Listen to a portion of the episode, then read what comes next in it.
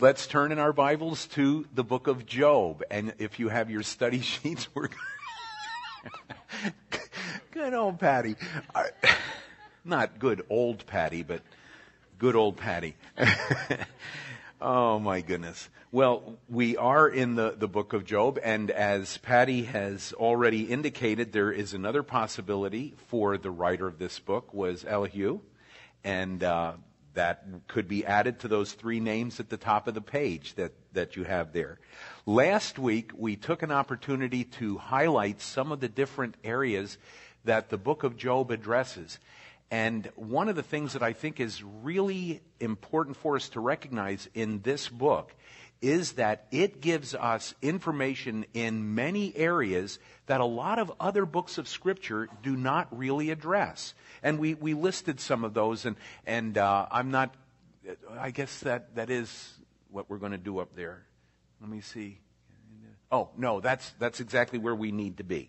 We talked last week about astronomy, the physical geography, the zoology, the rotundity of the earth, the suspension of the earth in space, circular motion and density of the clouds, the name of the present day stars and constellations, the, reta- the, the rotation and revolution of the earth. Last week after our study, um, it was, uh, who was it that came to me? Greg Chapman came. And I don't know, uh, technologies are, are really incredible. And do you remember we were talking last week about how many of you know some of the constellations and would be able to identify them?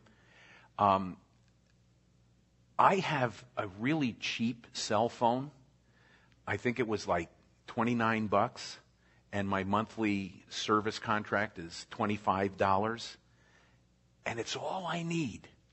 I can talk to people, I can send and receive texts, but some people have some really advanced phones, and Greg has one of those, and he showed me that he hit a little button on his phone, and he would hold it like this, and it gave you the constellations that you would see looking that direction. Then he moved it over here, and you would see the stars and the constellations that, that you would see in that direction then this will blow your mind. Oh, Greg, you're right there. I didn't even see you. I'm sorry. would you? oh, oh, that's terrible. Would Would you like to explain this, or am I doing okay with this? Okay.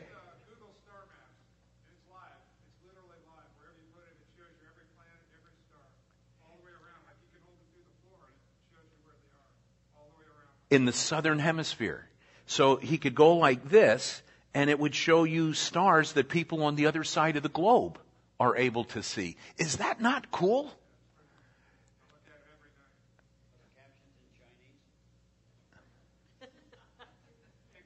English.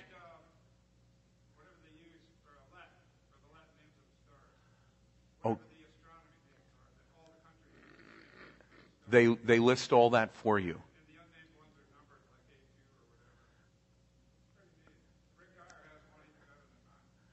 Really? I, from what I understand on Rick's, you can hold it up and see the stars that are in all the different areas. And then if you hold it toward Hollywood, it brings up faces of other stars. Okay. Just thought I'd throw that in. Not, that, that's not true. Somebody go out and buy one of those thinking they're going to get something like that. All right. Now, having said all that, just to tell you, I thought that was really neat because as we look at the book of Job, constellations are identified for us there. And unless you're somebody that's into that, at least for me, I, I just, I know a couple of them and that's usually it. But it's neat to see that and to see how the, the Lord has placed the stars and they have a course that they have been relegated to. And the Lord has all of that under control. And the book of Job gives us a lot of information about that. But that book also takes us into another realm. And that's what we're looking at tonight. The names of the present day stars and constellations are there, the, ro- the rotation of the earth. But Job also gives us an in-depth study of Satan. And I think most of you are probably aware of that as you look at the first several chapters of the, the book of Job. And if you were to categorize or to summarize some of the information we learn about Satan in the book of Job, what would you say? Now, before you give an answer, Let me remind you, Job is probably the oldest book in the scriptures, probably written, if not by Moses, by someone who lived before Moses, who wrote the Pentateuch. And so this book would predate the book of Genesis. And now we begin to learn about man's greatest spiritual enemy. What do we learn about him as we look at this book? If, if you're beginning to understand what is going on in this world, now you're beginning to understand that there is this spiritual enemy in this world who, by the way, is probably involved in some of those lawsuits that the Tabors face.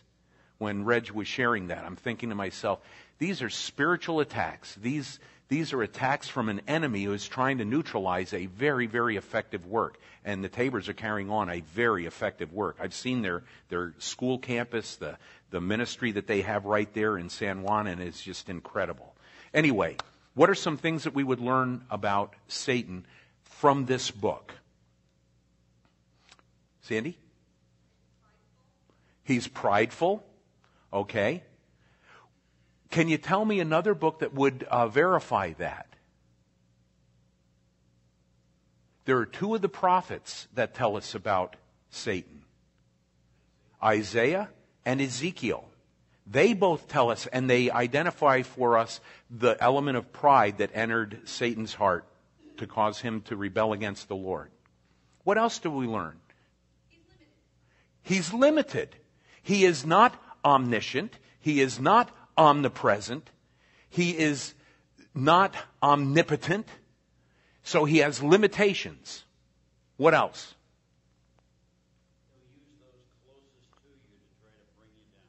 He'll use those closest to you to try to bring you down.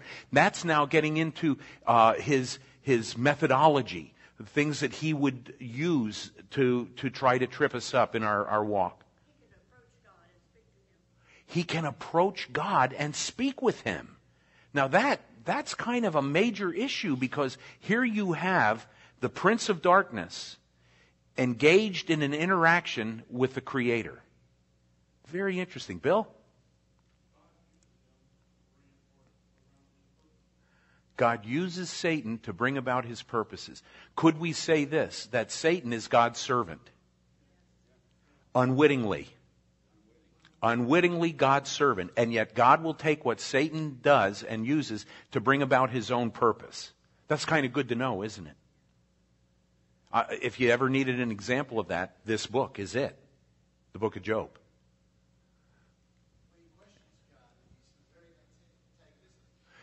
Very antagonistic to God and questioning God. As a matter of fact, we see that at the first temptation with humankind. Yea, hath God said. And now the doubt that, that moves into people's lives because of that temptation.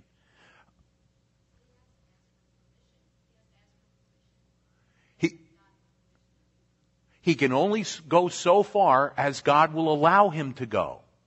So he doesn't have unlimited access to those whom he is attacking. Does that make sense? He is limited by that. Okay? What else? He's arrogant. He's tenacious. He doesn't give up very easily, does he? There's one thing that, that maybe we're just assuming this.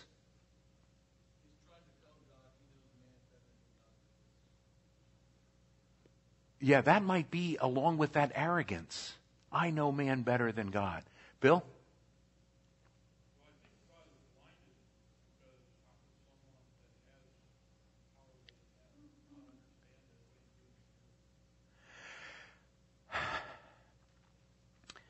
One of the characteristics we find elsewhere in the New Testament now tells us that Satan is a deceiver.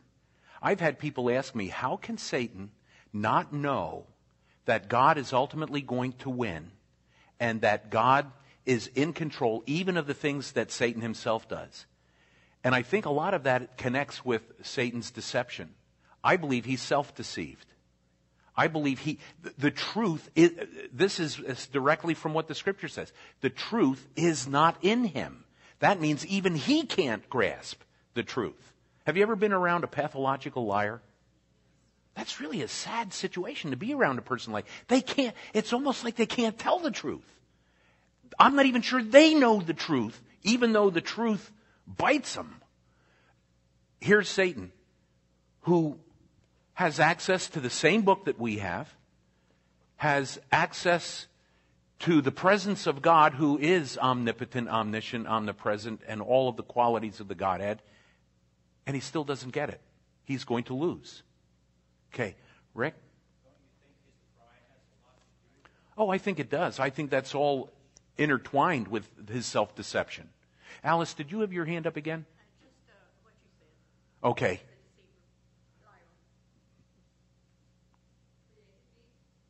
Pardon me? He is a created being. He was one of the angelic host. He was the anointed cherub. Part of that creation of God. I, I, think one of the things that maybe we we have just kind of skipped over a little bit, and we've just made this assumption, and, and this may be too elemental, but he is a person. Now, why would that be important for us to understand? Because if he's merely a person, he doesn't have the attributes of God, it puts us on a more level playing field with him because he's not elevated the way God is. Okay. No, that's okay. You feel free to share. Appreciate that. It's not what I was looking for, but that's okay, Patty. That's all right. If he's a person, he is not merely an influence.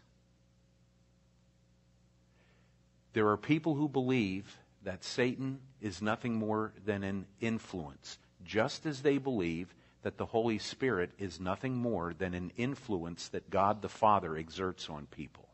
No. God the Holy Spirit is a person. Satan is a person.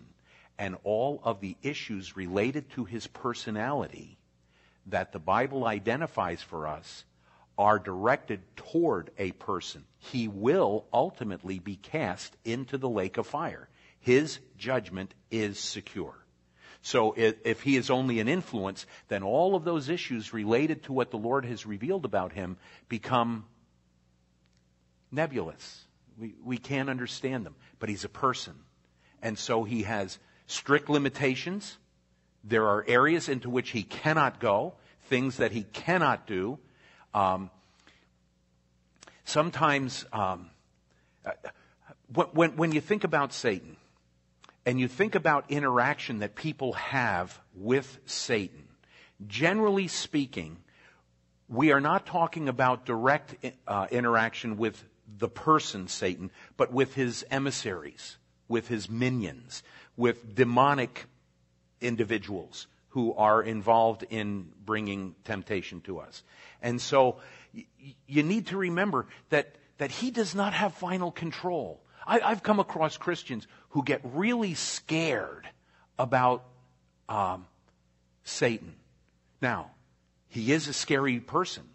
He is a diabolical person with whom we should not interact in any way by our choice. But I want to tell you something. Greater is he that's in us than he that's in the world. And we do not have to be afraid of the attacks of Satan. We have to be prepared for those attacks and we have to defend ourselves the appropriate way. How do we defend against Satan and his attacks? Pray. That's usually what we do, but there's more, and it's very specific, the scriptures. Dave, I think, put on the full armor of God, that you might be able to stand against the devil and his attacks. The girdle of truth, the breastplate of righteousness, feet shod with the readiness that comes along with the gospel of peace. And to me, when I sense that there is a satanic attack coming, to me, one of the greatest elements of the armor that helps gain victory is the next, the shield of faith. Taking God at His word and realizing this when the fiery darts of Satan are thrown, the shield of faith stops them and quenches them. And then the helmet of salvation. Being able to grasp the things that God has given us in the person of Christ. And then wielding the sword of the Spirit, which is the Word of God, which implies using it for the intent with which it was given, which means understanding the context in which passages are given. We do not defend ourselves against Satan by misquoting Scripture. We have to know the right Scripture to use at the right time. That's part of the reason for which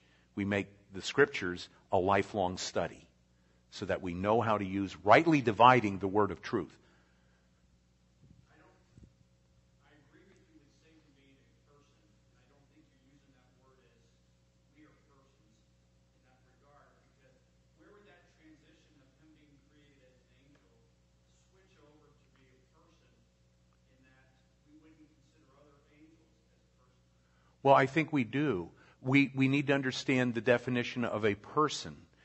Uh, if I'm reading this correctly, and you, you can tell me if I'm right or wrong, are you defining him as human? No, that's why I was saying that word person is different than we would use the word person I don't think so. Because God the Father is a person. God the Son is a person. God the Holy Spirit is a person. What are the elements of being a person? What, what do you have to do and be, or better just be, to be a person? You have to have an intellect,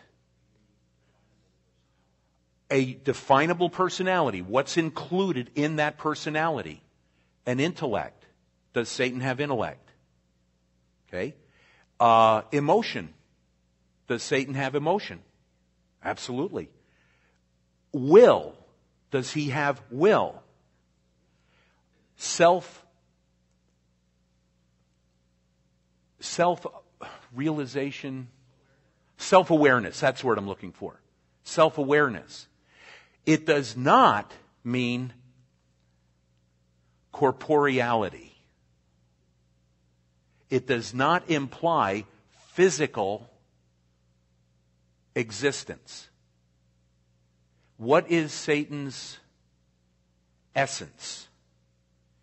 It is an angelic essence, but he is a person. I, I, does that help clarify?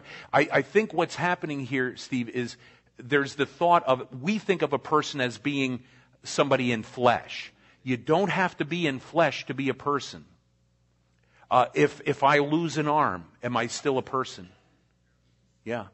If I lost all of my limbs, would I still be a person? Yes.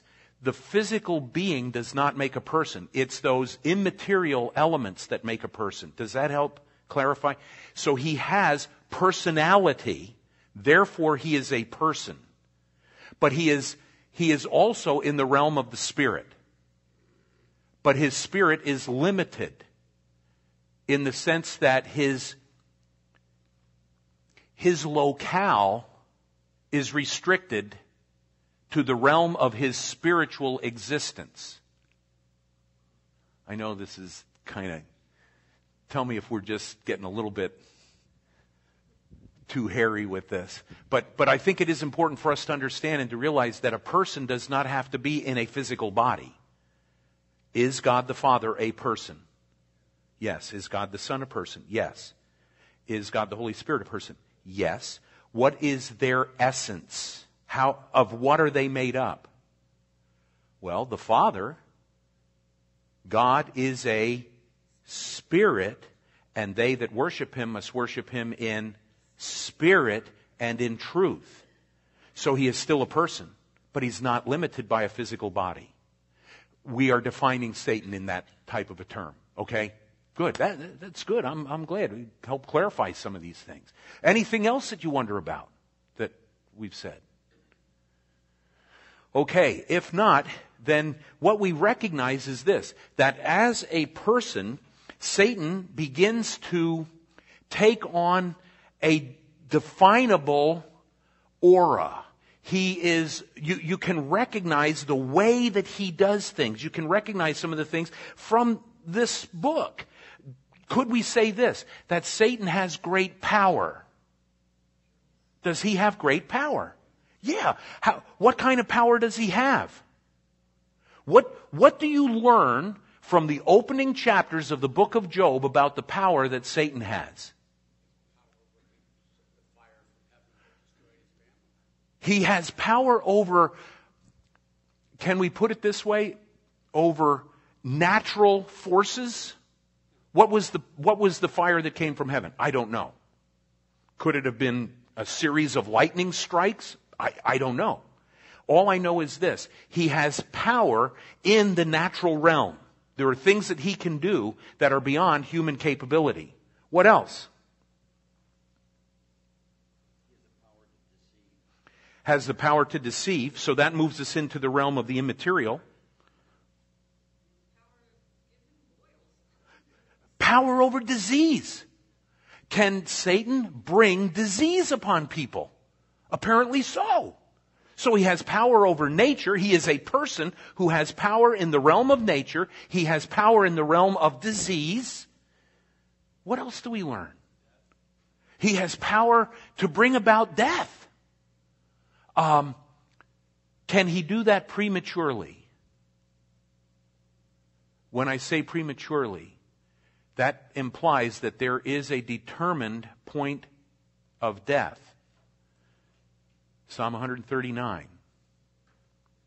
Our days are appointed to us, just as Elizabeth Grace's were. She was given two days. Did she die prematurely? No. Can we die prematurely?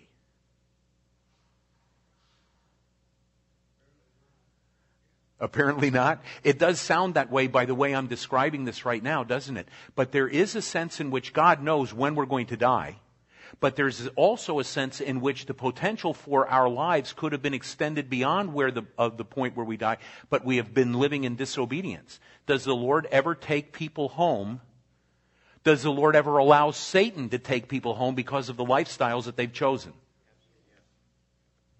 So it becomes, uh, do, do, you all understand that within the Christian realm and within the, the lives that we live, there are tensions within our, our faith and our understanding? There, there are tensions that arise.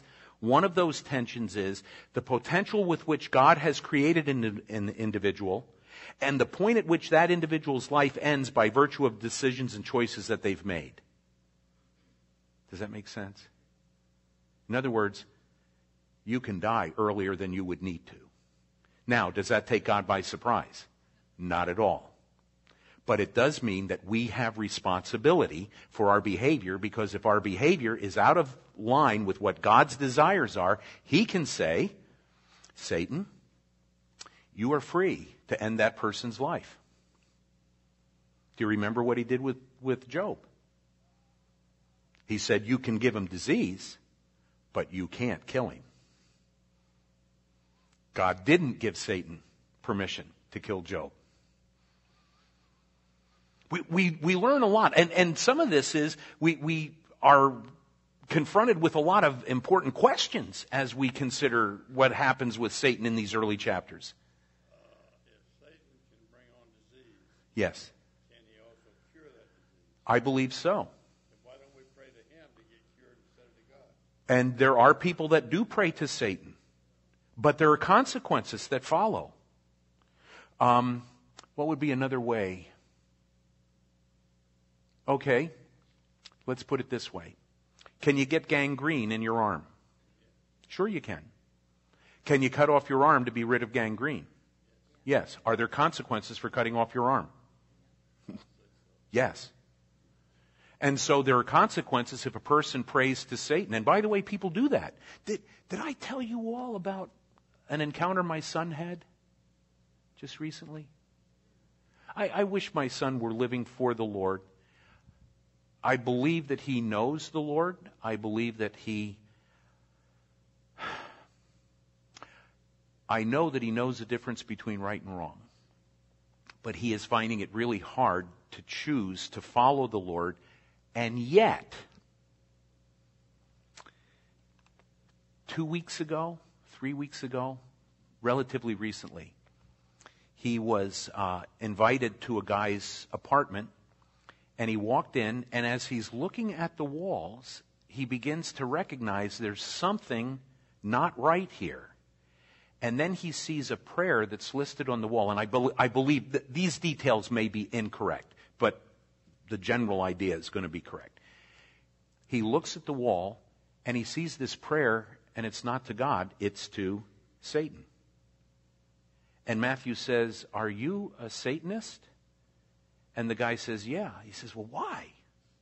And the guy's response was, I asked God to do certain things for me, and he didn't do them. But when I asked Satan, he did. So I worship Satan. Matthew's response was, Don't you know that Satan is the great deceiver? Where did it go from there? I don't know. That's as far as he told us that, that it went. But here he is confronting what you're describing. People do pray to Satan, and they do get answers, but there is a consequence that goes along with those answers. If Satan's real, can you address him? Absolutely. Do you want to address him? No, because you may get instant gratification for whatever it is you're asking for, but there is a much bigger price that's going to be paid at the other end. So that's a very legitimate question. Why don't people pray to Satan? It's because of what the consequences are that follow. Sandy.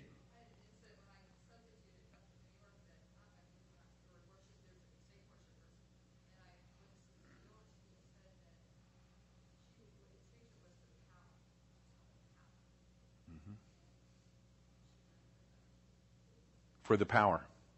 Yeah. And people are enamored by the power that he gives. And sometimes he gives that power very subtly to where people would never say, Oh, I worship Satan. But what they do is they do his bidding. And in return, they receive power. But in the process, if I can put it this way, they're losing their own souls.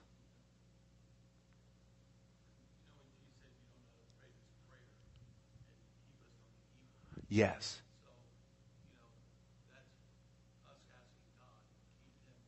Right.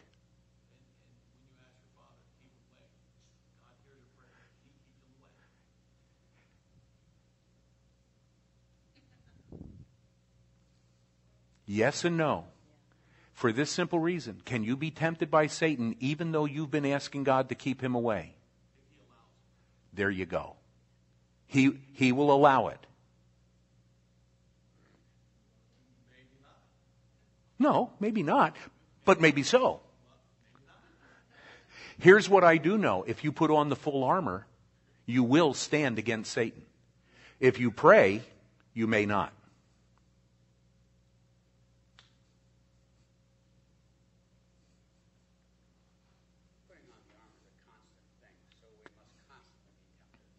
Constantly. Oh, no. And, and, I think that this does line up with what Jerry's saying about prayer. Um, we can pray, can God keep Satan away? Yes. Will he keep him away indefinitely? Not necessarily. Did Job pray? He prayed regularly. We find out that he prays for his family regularly in case they have done something that would be displeasing to the Lord. And yet here comes Satan and attacks him in a horrible way. Now, absolutely. Yeah. Oh, yeah. There's no question that God's still in charge. But what does God tell us from our point of view is our defense against Satan? Be strong in the Lord and put on the full armor. Pardon me? In the power of his might, according to Ephesians. Yeah. So, we have a defense. He is not greater than God, but he is strong and he has power over natural elements. He has power over disease. What else do we find out?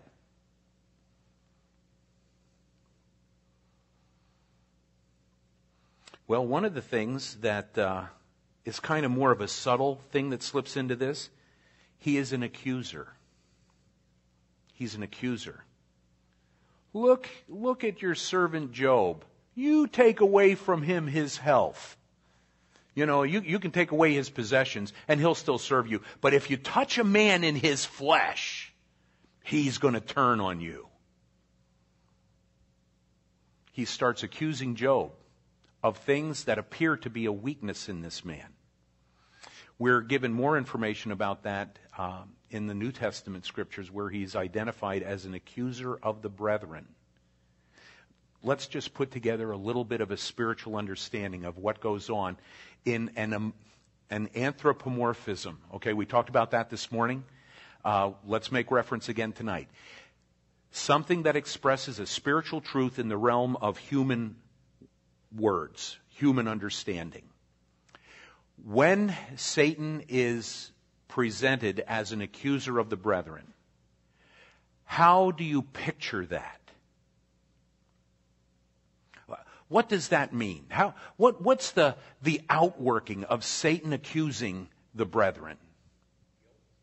Well, that would be on, that would be from us. We, we would have a sense of, we call it guilt, but it's really grieving the Holy Spirit. But, but guilt's a good word. Rick? That's exactly it. Yes, there would be an actual scene where Satan in his being appears before the throne of God, probably God the Son, and is saying, look at Brian Wingenroth. Do you see what he just did? Your word says the wages of sin is death. And he just sinned kill him. What's our defense? Jesus Christ. Our advocate. Our attorney. Our defense attorney who comes before the Father, as it were, and says, Yes, he sinned. Yes, the wages of sin is death. But I've already paid for that. So God can be merciful. All of God's mercy and all of His grace depends upon this. I paid for that.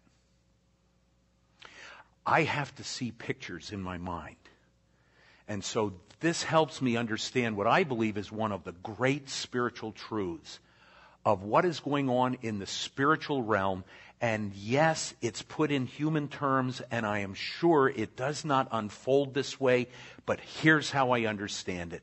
There is God who is confronted by Satan who accuses me of my behavior that is sinful and wrong, and my advocate steps up and says, I've already paid for that sin. You can be merciful. You can be gracious to Brian because of what I've done for him. Let's go to Jerry and then back here.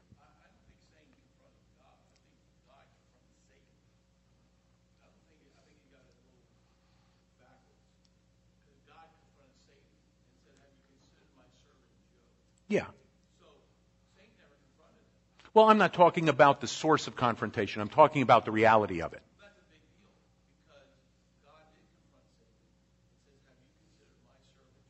Mm-hmm.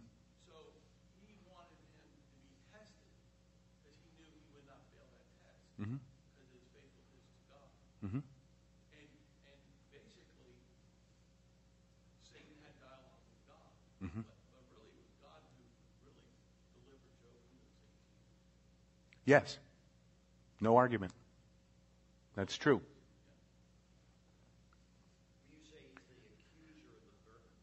Yes.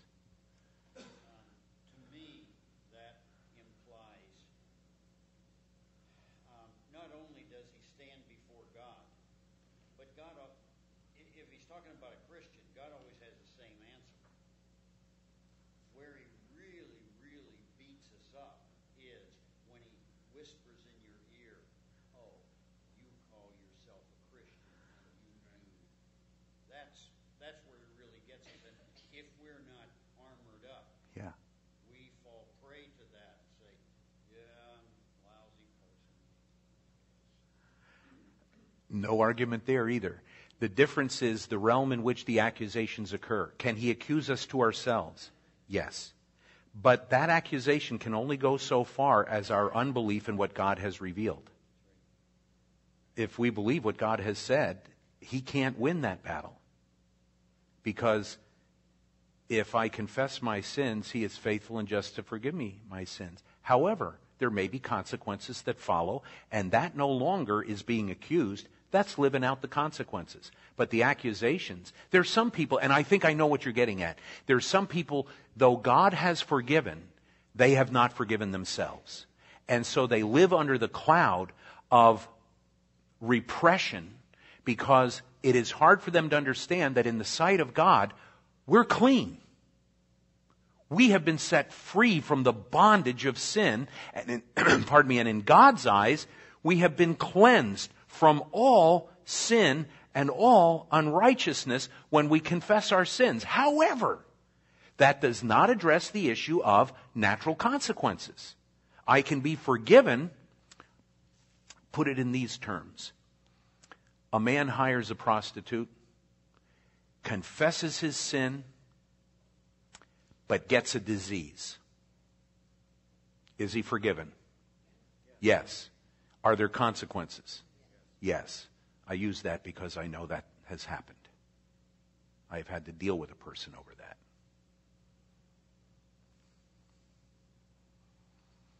Are you clean? Yeah. Are there consequences? Yep. And they're nasty. They can be terminal. They can be. So, we learn an awful lot about Satan from this book, don't we? Just in a couple brief chapters. Eddie.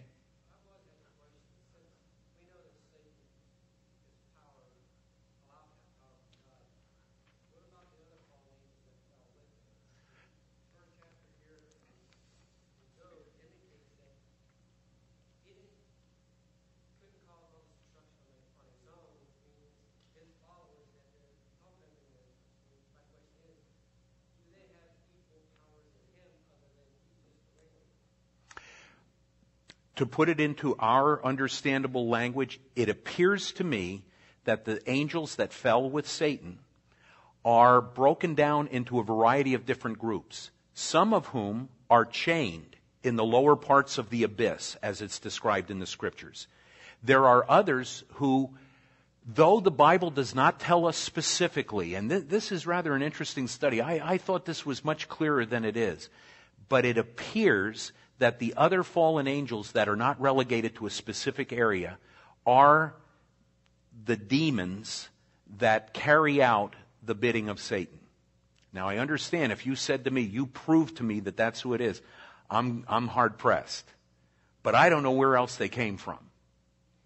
Um, so here we have what you are describing. He can't be everywhere, but those who are present around the globe are carrying out His will, apparently in a power that would be greater than ours.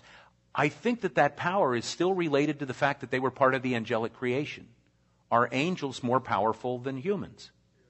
Yes. Are angels above humans? For now. But the day's coming when we will judge angels. But right now, because of our fallen condition, we are under their influence. In some cases, the recipients of their diabolical designs. The, yes, to, to your question, I believe they are extensions of Satan's character, but personal. They are persons. They are not merely influences. They can influence us. But they do that in the spiritual realm that we don't see. But not to be melodramatic or anything, but what do you think this room would look like if God gave us a view into the spirit realm? Crowded. Crowded. Can we count them as part of our attendance? Only if they're tithing. okay. Uh, I, you know, I've never thought about that, but boy, we, we had, okay, let's see. One, two, three, four, five, six. no. Jerry. So, all these beings that God created, Yes. it seems like they have free will, just like we have free will. Did Satan not have a free will? I didn't say I disagree with that part of your statement. So,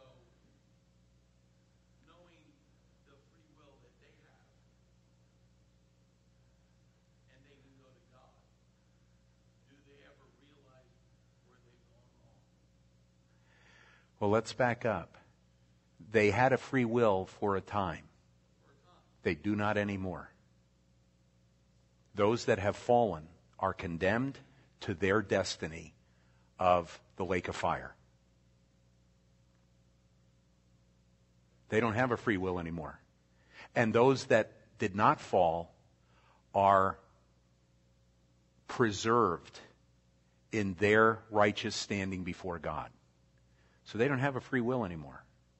Their will is regulated by the very nature of their character fallen, unfallen.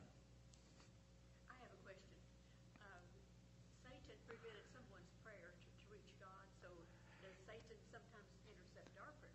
Well, now that's very interesting. You, I think you're referring to what happened in Daniel when Daniel was praying and Michael was sent to bring an answer and he was hindered by a demonic force. And I think that that's why, Dave, you said there's a battle going on.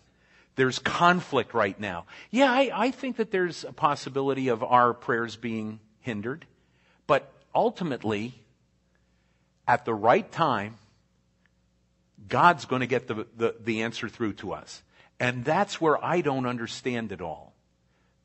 Does, are our prayers sometimes hindered because of Satan? Well, yeah, they, they are hindered, but they can be hindered by my own behavior. If as a husband I am not in a right relationship with my wife, my prayers are hindered. Does that mean a, a demon has the capability now to intercept or delay the answer to my prayers? That may very well be what it is.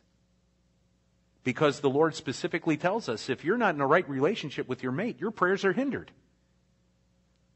when I first became a Christian, I, I was under the misguided thing that I was rebuking Satan. And even in that example, Michael. No. Said, Lord. Yes. This idea that we can rebuke Satan goes right along with the hucksters who are trying to get your money. You rebuke Satan. No, you do not rebuke Satan. You let the Lord rebuke him. You put on the armor. And having done all, to stand.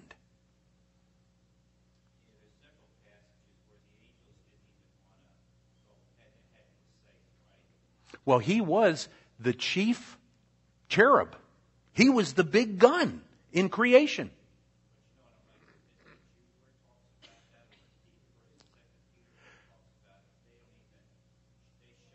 Yes. The, even, well, you're thinking of, uh, maybe you're thinking of this passage where the demons believe, quote, Oh, I don't know the reference. Okay. But, well, here's the conclusion. We know we do not have the authority to rebuke Satan. We're never told to rebuke Satan. I used to hear this a lot, and, and I have relatives or had relatives, they're with the Lord now, that love the Lord, but I, I think we're somewhat mistaught. Did you ever hear this phrase, if Satan's attacking you, plead the blood? Plead the blood. I think I understand what they're trying to get to, but that is not the answer. Plead the blood. Where does that come from? I think that's a human device. Put on the armor. Let's do it biblically. Put on the armor. Just throw that out to you. Exactly. He that's in us is greater than he that's in the world, but we're not greater. He that's in us is greater. The Lord rebuke you. Listen, we have gone uh, eight minutes over, and I was not doing it, folks. You all were doing this. I want you to know that. I was ready to end at six o'clock. I was allowing it. Are, are you all, uh, any, anything that you need to say or ask? Rick? Pardon me?